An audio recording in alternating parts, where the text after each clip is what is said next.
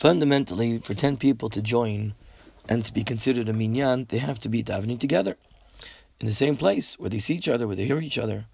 If there's nine people inside a shul, one guy outside the shul, and one guy in a room next to the shul, it doesn't count. He's not that tenth person. He's not with the other nine. There's a discussion. What happens if that tenth person who's standing outside the shul, uh, outside, say the door, or maybe through the window, and he can he, he can see them. He he he turns his face to them. They can see him through the window, through the door. So according to most poskim, that works because the very fact that they can see each other that can join them to be a minyan. Some people say no, that's not good enough. He has to mama stick his head in the window, and only then it would work. But generally speaking, if the mama the only way to be mitzvah of the minyan is have the tenth guy look in, and that's good enough.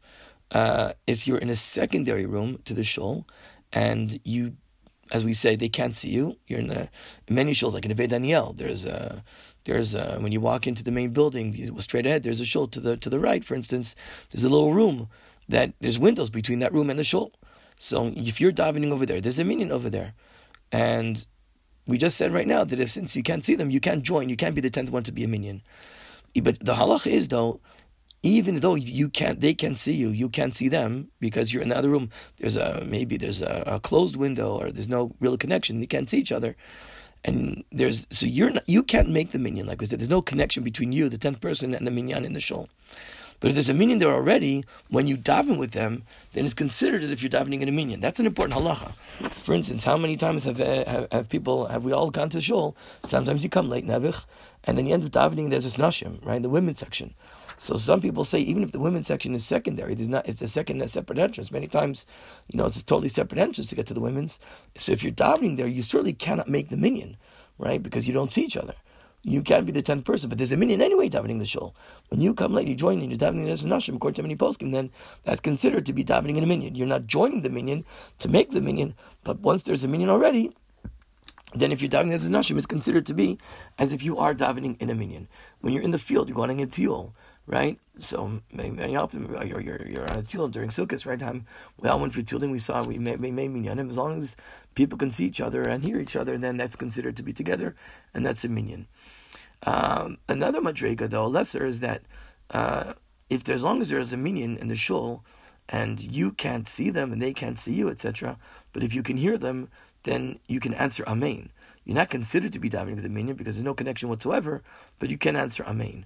Uh, for instance, if a person lives near the shul and he's not well, and he hears uh, the davening, so he can, from from from his home, so he's not he's not he certainly can't make the minyan. He's not considered to be davening a minyan, but he can answer amen. There is a discussion. Uh, generally speaking, we say that uh, you know uh, if, what happens. Can you if you hear uh, uh, chazan through a video on the Zoom and all the type of things. I'm not going to go there right now. So uh, it's a very complicated thing. I'm not going to talk about the Zooms right now. People uh, do whatever they did during the Zoom. Um, but generally speaking, people say the general halach is that if you hear a chazan through a live recording, say you're in a big shul, and uh, they have uh, there's no room in the shul for I don't know, it's a special gathering, and you're sitting outside and you, hear the chazan on, over a loudspeaker in a live uh, in a, and you hear him live, then you can answer Amen, but you're not considered to be Yotze, with him.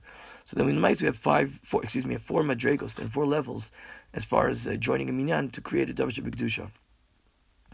Like we said, generally if you're in the same place or they can in the same room, or they can see your face, like we said, sitting outside the door, sitting outside the window, then you can be then you can count towards the minyan. You can join the minyan. That's level number one. That's the best.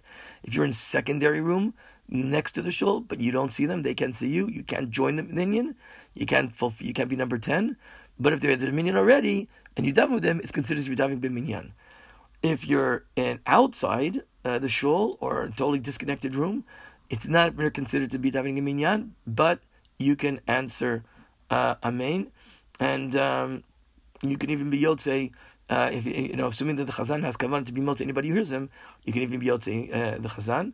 And if you hear the Chazan, you're not there at all, but you hear him on a, on a loudspeaker, you hear him on a live, a live uh, broadcast, you can answer Amen, but you're not Yotze.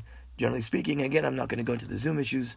What everybody paskin, that's uh, not that's I'm not going to talk about that. Everybody did what they did, and let's try to uh, Hashem. We should not have to go have to have, have me a Zoom anymore. Bezat Hashem.